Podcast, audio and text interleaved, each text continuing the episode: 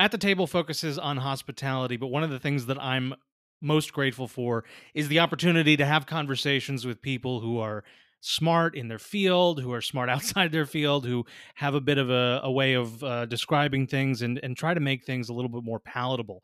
Uh, uh maybe that's too much of a stretch for an at the table metaphor, but I'm going to go with it. The way that my next guest has done this is, I think, it's important work for a number of reasons. He has made certain conversations uh, more accessible to the average person. Professor Kevin Kruse, who's a professor of history at Princeton University, his most recent book with Julian Zelizer, his colleague, is Fault Lines.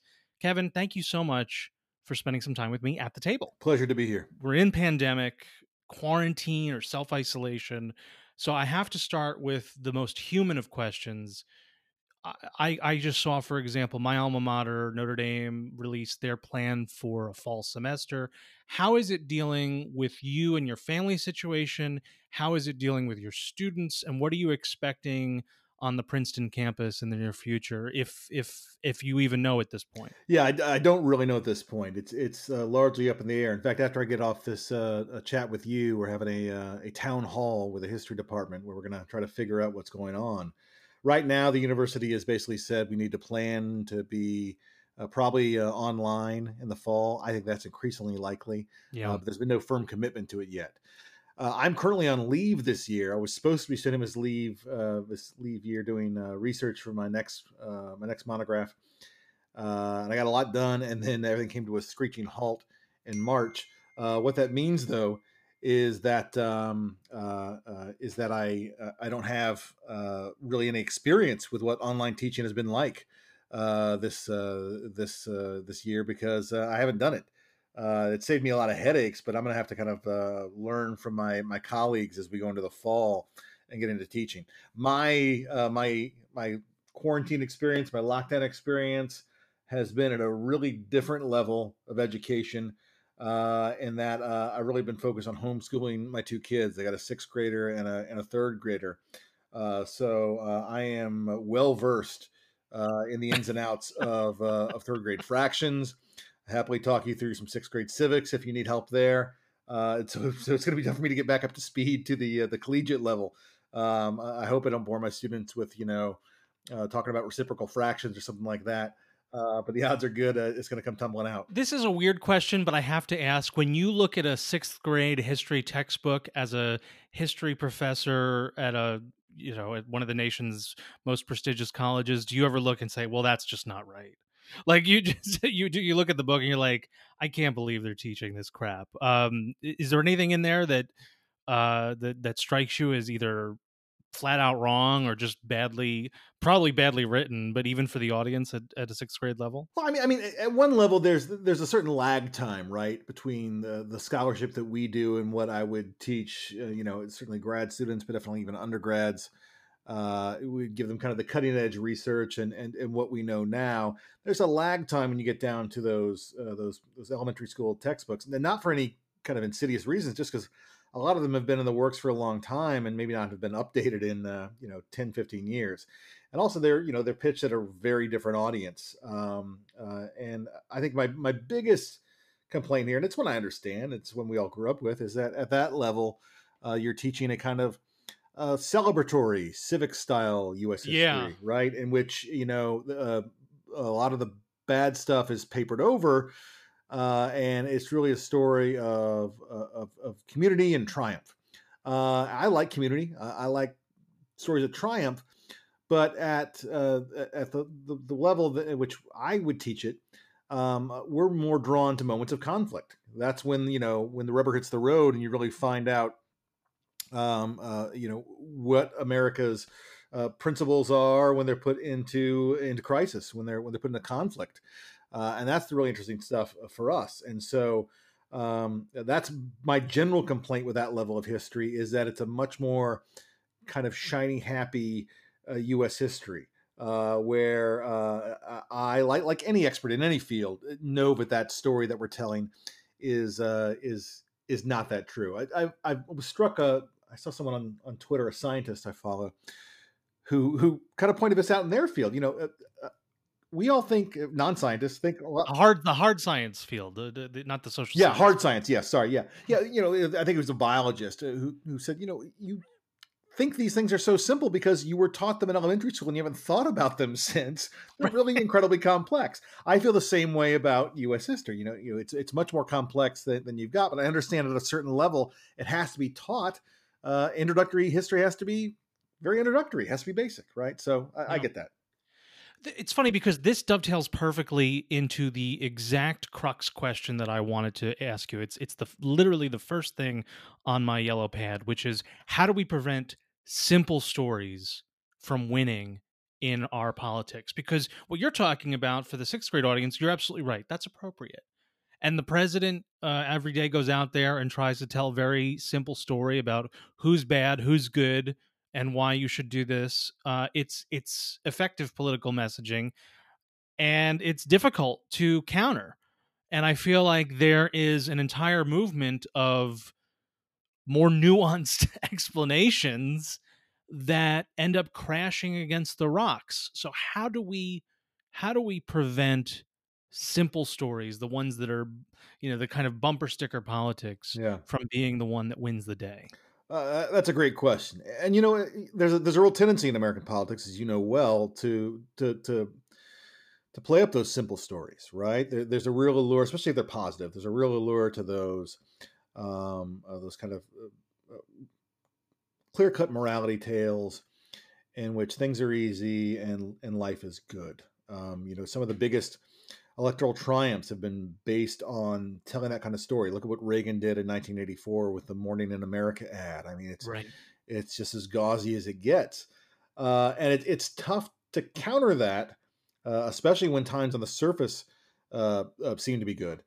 Um, I think it's a lot easier in a moment of crisis because people uh, uh, aren't going to buy that kind of uh, gauzy, simplistic story. Uh, and I think there's a difference between a, a, simplistic tale and a simple one. I think that we, you can tell um, uh, uh, stories that aren't um, quite cut and dry, quite quite black and black and white that might seem to be complex, you can tell them effectively with simple language. You can get that across. Uh, I think if you boil things down to the example of, say, uh, an individual's life, uh, an individual's uh, a crisis, uh, a community in crisis, uh, you can get across the complexity that, that, we strive for in all history, but you can do so in a clear and compelling way. and this again, politicians do as well. Look at again, look back at Reagan. Reagan's the one who introduced uh, that that now standard uh, habit of of pointing out individuals in the State of Union address. So to take these big right. uh, policies and, and, and put them on what was his name, Lenny Lenny Skutnik, I can't remember, Lenny Skutnik, something like that. Uh, one of his early State of Union addresses pointed to this man in the in the in the in the stands in, in the crowd and and told his story and linked this policy he was trying to, to get through to that. So we we boil things down to these representative Americans uh, that's something politicians have done effectively. Uh, we all can do that, right? And, and talk about okay, what does this big policy mean in the abstract? What is it going to mean to your life? What is it going to mean to your family? What's it going to mean to people like you? Uh, what's it going to mean to people not like you? Uh, and, and, try to get that across at a, at a basic human level. And you can tell those stories in simple and I think powerful language. Uh, it doesn't necessarily have to be simplistic for the difference though and i guess you're right to point out that this is the moment in crisis and those and the kinds of stories are tougher to tell you know i look back at some of the books that you've written and you're you're one after the other you're kind of breaking down these myths uh, religious right in america or the the difference between uh, the, you know the story we tell about uh, the the white nationalism in America, or or even the most recent conversation. You know, it's it's it's a lot about this more complexity. And so what I what I wonder is what we do as a regular person to fight that mm-hmm. in an everyday battle because we're faced with um, a diversity of media outlets and a diversity of, of views to the point where we have these siloed realities and politicians love this yeah as, as you understand perfectly well because it allows them to be irresponsible when it comes to anyone who isn't outside their silo trump is wonderful at this because if you're in the if you're in the inside you, you, know you you get lots of laudatory praise you get lots of lip service of him giving a damn about you and if you're outside well then good luck pal you know you'll you'll do this. But every politician for for you know one or another has this concept of you're in or out political parties are based on this. How do we move past this and how do we get better as a society because that to me is is one of the big struggles that it doesn't seem to have a trend line going anyway but worse. Right right. Well i mean that's that's a really good question and i think uh, to go back to where you started with it in my work what i do is i tackle i try to tackle big questions that that may seem to be uh, in, intractable or may seem to be uh, uh, kind of set in stone. Uh, in some cases literally so. The models they talk about in, in one nation under god certainly are uh, and the way in which I break down those. You know, that's that's a real unfortunate way to, to take a stab at Roy Moore. By the way, exactly right.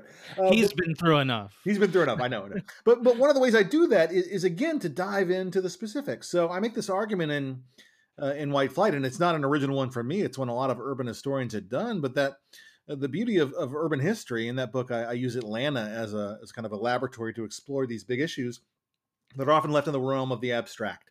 So segregation, discrimination, racism, okay, those are all big terms.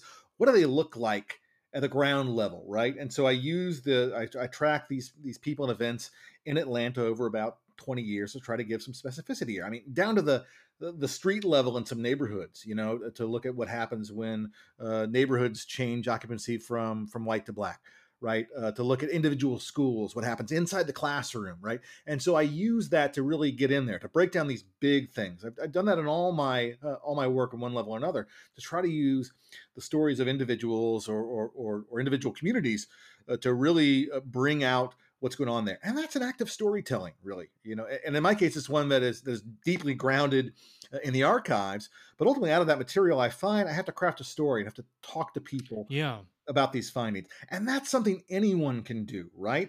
And so I think a lot of times we're in these silos because we deal in these large abstractions, right? And so Democrats have ideas about Republicans and liberals have ideas about conservatives and vice versa. And we speak in this kind of shorthand of, of caricature, uh, if not character. And what we need to do is really speaking real stories use concrete specific examples right? And this is where you know we do this on twitter all the time uh, i and other historians on twitter. The way to pun- puncture that uh, that abstraction these broad claims that people make with no grounding is to use the real facts right? To bring in the evidence as best we can uh, and to pierce the uh, the the kind of the broad-based claims that don't have any grounding in the facts and to use down to the human level specific stories to try to show what was actually happening right? And that's something anyone can do right? You know you can speak if you're an individual citizen out there and you're trying to reach someone on the other side of this political divide speak about your own experiences right? Speak about uh, the common ground you have with them uh, whether it be a, a job, uh, a, a, church, a synagogue, uh, you know, right. whatever kind of connection you might have, a, a town you share, you know, a sport you love, whatever. You can find something I think where you can you can touch base with people in a way that shows them that they're not dealing with a caricature; they're dealing with a real human being who has the same complexities uh, that they have, and maybe they have some commonalities there as well. I wonder about the the power of an event like this quarantine, where it in a society that's kind of starved for shared experiences, we're all kind of going through this same slog. I mean, obviously, what you and I are experiencing is kind of pleasant white collar self isolation yeah. versus what someone else in a different part of the economy might be dealing with. And I think it's important to recognize that and to, you mm-hmm. know, check that. But we're all dealing with it on some level. And yet, the power of those silos seems to have persisted. For example we have people who are denying that the you know the death count is that high or we have the president talking about miracle cures literally every day. That you know th- there's still that power of storytelling being used for ill purposes even when we have a society wide no one is spared from this touch. Right and it right. can't so so if that can't break us of this terrible habit what can because uh, how does the, how does the regular guy do better tell a better story than everyone staying in their houses for months at a time yeah i mean and and you've you've kind of put your finger on the real problem here is that uh, everyone does have uh, at some level a common experience and i think you're absolutely right that there um, people with white collar positions who can stay at home are not experiencing this in the way in which a lot of people um, who are who are working what we've now discovered are truly essential jobs uh, are experiencing this. Uh, but at some level, everyone is affected by this uh, to one degree or another, and so you would think we would have this this common ground.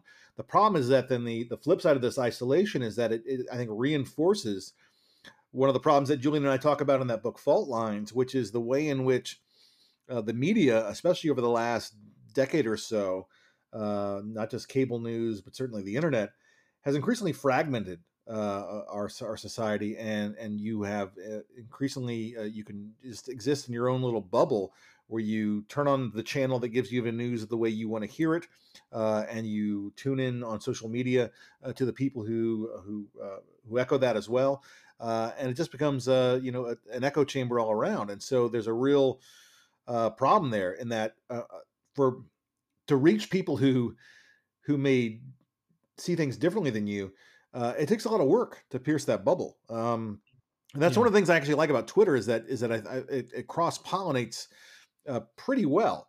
Uh, even if you know people have blocked off everyone, and there's certainly folks who've done that.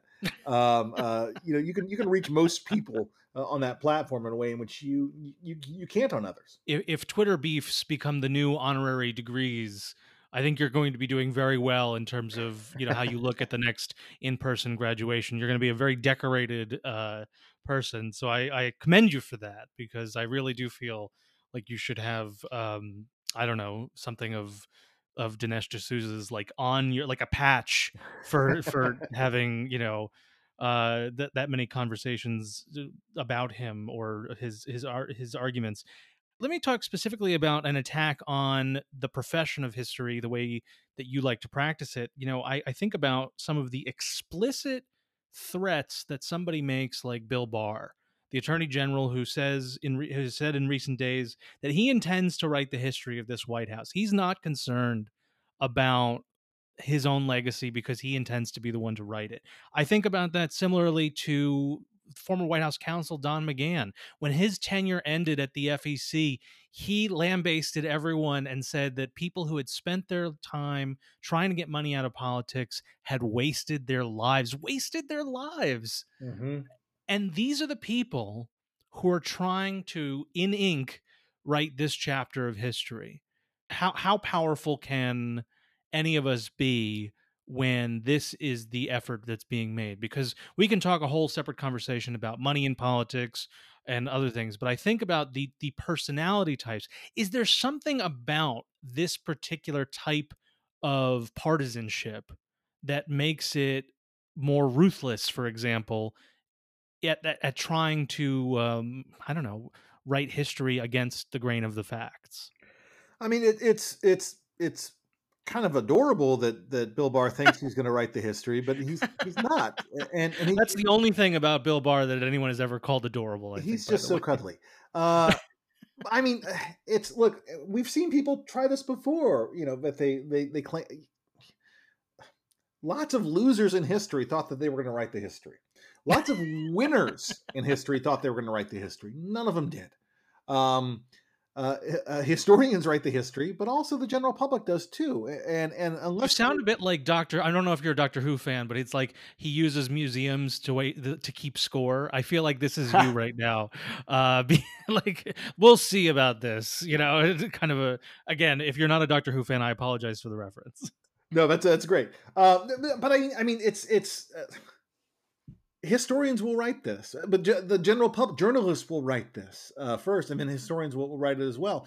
Uh, this isn't that you you're in power and you get to tell the story. Uh, that's not the way it works. And we've seen in past instances people who thought that they could use the power. There's a, I think it's something about the White House where you suddenly feel like you've got you're the in control of the universe. Uh, that quickly fades when you're out. You know, uh, Karl Rove, or we think it was Karl Rove. You know, you know, said that you know, uh, he mocked the reality based community, right? And he said, you know, we are creating our own reality. You know, he that was even a bolder statement than Barr.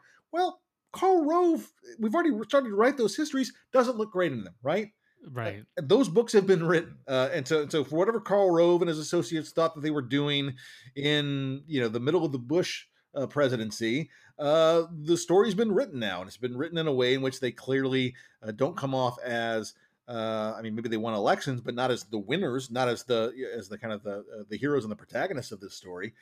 Uh, and uh, certainly things about them have been written that they would never want to have have written, and they can fulminate against that all they want.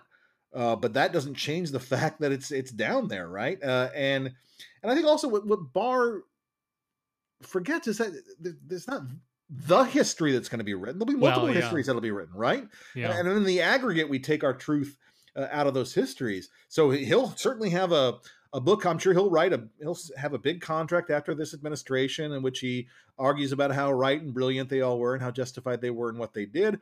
Fine. I've got a bookcase full of books of people from the Nixon administration uh, who argue the same thing, right? I've got stuff from from Reagan and from Bush. They're there, uh, and you know, congratulations on your big advance, and, and people will buy it, uh, but they're not going to buy the argument in it, right? Um, that's just going to be one uh, voice in a, in a conversation that'll be, I think, drowned out uh, by the facts. I think about your bookshelf being littered with it's bullshit essentially, right? And then I think about Twitter as being littered with even more of that. And so your engagement on Twitter has has has been I find it inspiring, I find it useful, but I wonder about when when you have to go through a publisher when you you've done this process yeah. there's a sense of uh, of truth that you know kind of gets to you it's harder to publish a book that's completely nonsense than it is unless you put a fiction label on right. I guess what i'm saying is you've you've dipped more than a toe in the water of social media. What what kind of ideas fester there and and aren't some of those worse i guess I, let me put it another way. Your engagement is really powerful on social media but are you worried that you're going to catch something by being this deep in that pool? Uh, yeah. Because because because there's there's bad stuff in there yeah. as we all know. Yeah. Uh yeah um i'm sorry for get for taking a while to get to that question but i think you understand I, why I, it's it's it's it's a difficult one right? And i think about again your bookshelf a paragon of things, but there's definitely some real stinkers in oh, there. Oh yeah, yeah. There's a lot of stinkers on Twitter. like there's a lot. Of... But the, the, the, you know the stinkers on my bookshelf are books that may be you know poorly written, thinly researched, poorly argued. They're not generally you know malicious. I'm not. I think it's really rude of you to talk about your colleague Julian not my colleagues. No, no, they're all brilliant. um, but you know, uh, uh, on Twitter, it's people who who don't have that grounding in in in in scholarship or in fact or anything, uh, and are just kind of uh, uh, throwing out arguments. Um, in a way, um, I like to think that my engagement on Twitter has only forced me to double down on the things that I, I, I like to think make me an effective uh, writer and and teacher of history. Uh, it has um, I think without Twitter, I, maybe I would be happy uh, to coast on. Oh, I'm a professor of history at Princeton University, and that can carry a lot of weight in society. And I could, I don't do that on Twitter. Uh, I, don't, I don't. Princeton's not in my bio. Um, I, I, don't. I try not to play that card. Uh, instead, when I engage with people, it's the way in which it is on Twitter. Unfortunately, is that you know your expertise is matched by someone else's ignorance uh, and and you confront them on an equal playing ground. And, and so what you've got to do is you can't make an argument from authority. You've got to make an argument based on the facts, uh, and you got to make it uh, as um, as simply, as effectively, and as powerfully as possible. And there are millions of people out there uh, watching. I mean, it, it's kind of like you know, it's it's. Uh, I'm gonna show my age here. It's kind of like, it's like a rap battle from Eight Mile, right? You know where, you know, whatever you I was before, when you said I'm going to show my age, I was genuinely concerned because, like, you know, you could have done much worse. I could have. I could have. Yeah. To, yeah. Um, but I'm sure, I'm sure that's probably an ancient reference now. Um, but but but you know, it's it's it's you you've got that short span of attention, and doesn't matter who you are when you've got when you're making an argument, it has to stand on its own, right? And so and so, and I try to make those arguments the way in which I I do them in the classroom the way in which I do them in my writing which is to to to dig into the details, to provide concrete examples, uh, and to let them speak for me. Uh, and that's one of the things I actually really love about Twitter. Uh, there's a lot I don't love, but one of the things I love about Twitter is that unlike any other form I, I use, um, I can show my work. Right, I'm an archive rat, and and when I write a book, I take the massive research I've done over years and years, and I I basically sum it up for people. Right, you know, I'll quote from it. Right. Uh, but I, I I'm drawing my arguments out of that work. Uh, on Twitter, I can, you know, show a, a, screenshot of something I found in the archives or, or a newspaper article or show a video of a speech or audio of something. I can play it in full where I, you know, might be able to get a, a line of something uh, into a book from a speech. I can play the whole 20 minutes, you know, and, and, and people can, can soak, soak that up, you know, if they want. Uh, and so that's something I really like about it is it lets me lean into what I think are my strengths as an historian, uh, which are, um, uh, uh, my ability to to tell a narrative clearly and convincingly, but also my ability to to kind of, as we say in the Twitter world, to bring the receipts, right? To show the evidence. Yeah. Uh, and and I guess I'm just glad that none of us is being graded by it because I think I think we would all do very poorly in in uh, you know just just because I, I don't I don't know your you know your your teacher ratings, but I'm guessing that you know I'm just glad that I don't have to deal with it. I, my, my teacher ratings are generally pretty uh, pretty solid. Uh, the, the best teacher review I ever got evaluation was this is the hardest class I ever took and I loved it. That's what that's I, yeah that, that's, that's what you aim for as, as as a teacher. And and I you know I the people I I engage the, the you know the people I I take down on on Twitter aren't at all like the people I find in my classrooms. The people in my classrooms, whatever their political alignment, whatever their their beliefs, uh, they're trying their best, right? Uh, they're right. they're engaged in an act of good faith. They're not trying to pull a con, um, and so. Uh, I, I, I don't approach. I don't know. I, sure that. I, yeah, I don't approach my students the, the way in which I approach uh, kind of trolls on uh, on Twitter. Not not at all.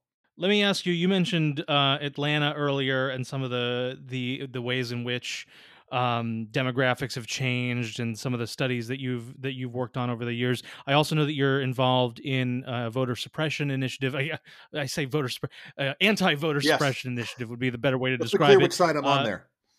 Yeah, I think.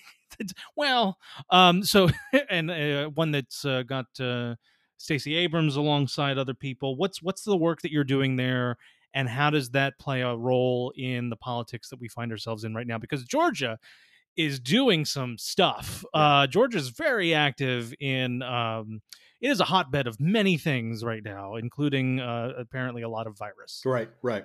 Well, so this this this thing I'm doing with uh, actually did it with um, with Stacey Abrams was uh, a conversation that she had with several historians uh, about this time last year at the annual conference of the Organization of American Historians. So we met in in Philadelphia and had a chat, and it was it was a great group of people. Uh, uh, Heather Cox Richardson, uh, Heather Ann Thompson, um, uh, Carol Anderson, all uh, top scholars who've written on different aspects of voting rights, and me. Uh, and, and, then um, it was a Jim Downs, another historian, hosted the conversation, and basically we had this kind of free flowing, you know, a couple hours of conversation, and they some grad student heroically transcribed the whole thing and it's going to come out as a book uh, I think July 1 from University of Georgia Press. So uh, that's been a real uh, treat to be involved in to kind of bring our collective historical expertise uh, on this issue uh, in conversation with uh, with with the top politician who had just come off a run for governor there, in which there was all kinds of, of, of voter suppression orchestrated by the by the eventual winner Kemp um, uh, and, uh, uh, and to talk about that in, in, some concrete terms. What's going on in, in Georgia now? Uh, yeah, I find incredibly fascinating. You know, when I uh, uh, when I lived there in the late '90s and was writing about an even earlier period, um, I was kind of dealing with a past and present really marked by by conservatism across the state. you know, I was there. You know, when you know Newt Gingrich was still representing. I was just Cobb thinking, County. yeah, this yeah. was yeah, yeah, and uh, uh, and, and uh, um, uh, Bob Barr uh, was was there too. Uh, it was really a a, a very conservative state even then, even in Atlanta. and to see what's going on now, where you know the the, the polls today show narrow edges for for Biden and both Democrats in the Senate races, which is remarkable. uh, to, to, to see that. And I think if, if Georgia really is becoming, you know, a, a purple state, uh, uh, that's really a remarkable transformation uh, that might echo across the across the South. Um, you know, kind of like what we saw with with Virginia. We forget Virginia used to be uh, a, kind of reliably red red state. I mean, it, it, right. it tipped rather quickly. Uh, we might be seeing the same thing going on with Georgia, and if so, that's a that's a huge game changer.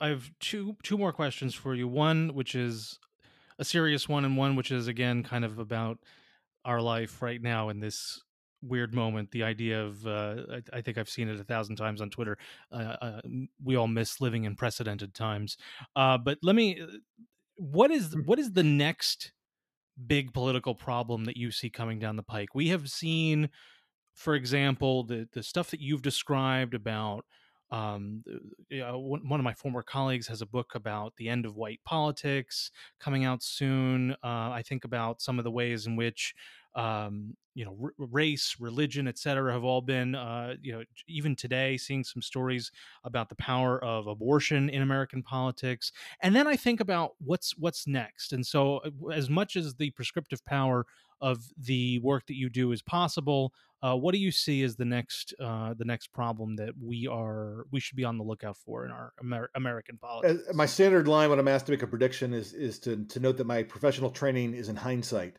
Um, but, but but I'll take a stab at this. I, I think I mean all those things you mentioned are going to continue to to bubble uh, up and, and, and churn in interesting ways.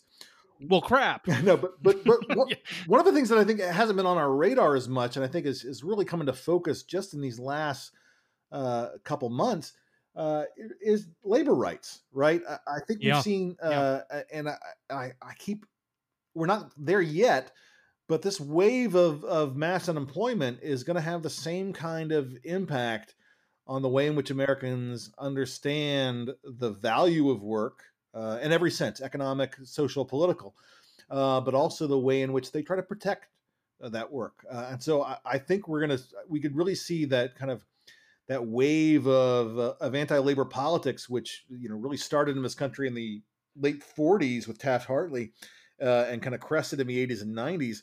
I think we're going to see that roll back pretty quickly as workers realize that they actually have some power. They have some, uh, again, they play a truly essential role uh, in the society. Yeah. Uh, and if they band together, we could see the revival of a, of a new era of labor, just like we did after the first, uh, you know, uh, during the first Great Depression, when you got the, the real rise of labor unions in the 1930s. You could see a return to that, I think. And if you've got, you know, uh, labor friendly politicians in uh, the White House and Congress, uh, some real lasting changes could could take place in I think surprisingly short order. So I don't think a lot of people are looking to that quite yet, but but I think that's that's that's really about to happen.